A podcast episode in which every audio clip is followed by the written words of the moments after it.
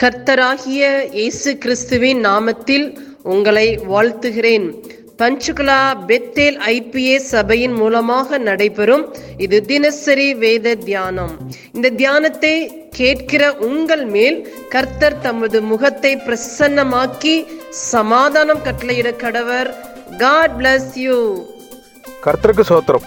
இன்றைய வேதவசனம் லூக்கா ஒன்று இதில் யோவானுடைய பிறப்பையும் கர்த்தராக இயேசு கிறிஸ்து பிறப்பையும் லூக்கா தெளிவாக எழுத்து எழுதியிருக்கிறாருங்கிறத நம்ம பார்க்குறோம். முதலாவது யோவானின் பிறப்பை பற்றி பார்க்கோம் யோவானோட பிறப்பு என்னென்னா சகரியா எலிசபெத் அப்படின்ற ஒரு தம்பதிகள் ரொம்ப நாளாம கருத்துடைய வார்த்தைகளுக்கு ஏற்றம்படி வாழ்ந்து வராங்க. நீதி நேர்மை குற்றமில்லாதவர்களாய் இந்த உலகத்தில் வாழ்ந்து கொண்டு வந்து வந்திருந்தாலும் அவங்களுக்குள்ள ஒரு குறை இருக்கிறது. என்னவென்றால் அவர்களுக்கு ஒரு குழந்தை இல்லை.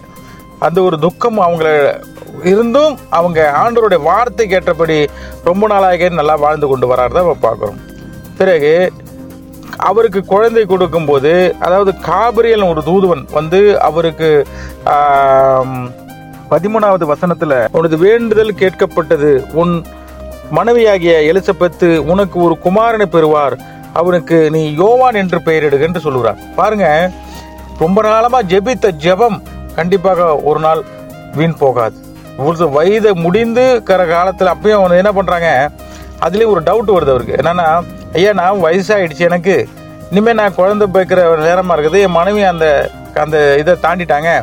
எப்படியா இது நடக்கும்? அப்படின்னு கேட்கும்போது நான் சொல்கிறத நீ வந்து விசுவாசிக்காமல் கேட்கறதுனால அது வரையும் அவருக்கு ஒரு தண்டனையும் கொடுக்குறார். இன்னைக்கு நாமளும் அப்படிதான். நீண்ட நாளாக ஜெபித்திருந்த ஒரு ஜெபம் நடக்கும்போது நம்மால ஏற்றுக்க பண்ண மாட்டான். அது எப்படிங்க? அது நடந்தாலும் சரிதான். அந்த ஜெபத்தின் ஜெபத்தினால் நடந்தாலும் சரிதான். ஆனால் அதை ஏற்றுக்க மாட்டாங்க.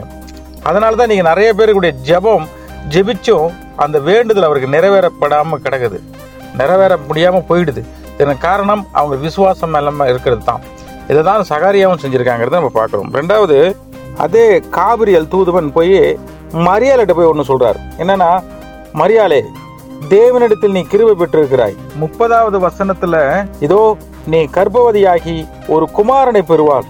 அவருக்கு நீ இயேசு என்று பெயரிடுவார் இங்க வயசானவங்கள்ட்ட போய் ஒரு குழந்தை பெற்றுங்க இங்க கல்யாணமே ஆகல.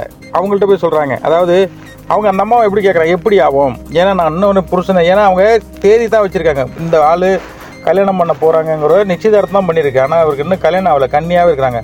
அவங்கள்ட்ட போய் நீ ஒரு குமாரனை பெறுவா அப்படின்னு சொல்றாங்க. அது எப்படின்னு கேட்கும்போது அந்த அவரும் சொல்றாரு பரிசுத்தாவி உன் மேல வரும். முப்பத்தி ஐந்தாவது வசனத்துல உன்னதமானவருடைய பலம் உன்மேல் நிழலா இருக்கும் அதனால் உன்னிடத்தில் பிறக்கும் பரிசுத்தம் உள்ளது தேவனுடைய குமாரன் எனப்படும் சொல்றார். இப்போ தேவனுடைய குமாரன் உன் வயித்துல பிறப்பான் நீ ஏத்துக்க சொல்றார். உடனே அந்த அம்மா அப்படியே நடக்கட்டும் நீங்க என்ன சொல்றீங்களா? அப்படியே கீழ்ப்படுறேன்னு சொல்லிட்டு அதை ஏற்றுக்கொண்டதுனால அந்த ஆசீர்வாதத்தை பெற்றிருக்கிறாங்க. இன்னைக்கு நம்ம எத்தனை பேர் அந்த ஆசீர்வாதத்தை பெற ரெடியா இருக்கிறோம்? நமக்கு ஒரு அற்புதம் நடக்கும்போது அதில் நிறைய கிராஸ் கேள்விலாம் கேட்டு அதுக்கு விசுவாசம் இல்லாமல் நம்பிக்கை இல்லாமல் இருந்து அந்த என்னுடைய நடக்கக்கூடிய அற்புதத்தை கெடுத்து விட்டுருவாங்க சில பேர். அப்படி நம்ம இருக்கிறோமா? அப்படிங்கிறது யோசனை அந்த அதிகாரம் அதை தான் நம்ம உணர்த்துகிறது. ஒவ்வொரு ஜெபமும் ஒவ்வொருவரும் நீங்கள் ஜெபித்த ஜெபம் என்னைக்கும் வீண் போகாது. ஏற்ற காலத்தில் நடைபெறுங்கிறது தான் இந்த அதிகாரத்தை நம்ம உணர்த்துகிறது. இந்த அதிகாரத்தை முழுசும் படிப்பும் தியானிப்பும் கருத்து தம்மை தம்மை ஆசீர்வதிப்பார்கள் ஆமே இயேசுவின் நாமத்தினாலே இந்த வசனத்தை கேட்கிற ஒவ்வொருவரையும் நீர் ஆசிர்வதிப்பீராக. நீ வேதத்தின் ரகசியங்களை அறிய ஆவிக்குரிய ரகசியங்களை அறிய எங்கள் கண்களை நீ திறந்தருளுவீராக. இயேசுவின் மூலம் ஜெபம் கேளும் நல்ல பிதாவே. ஆமேன்.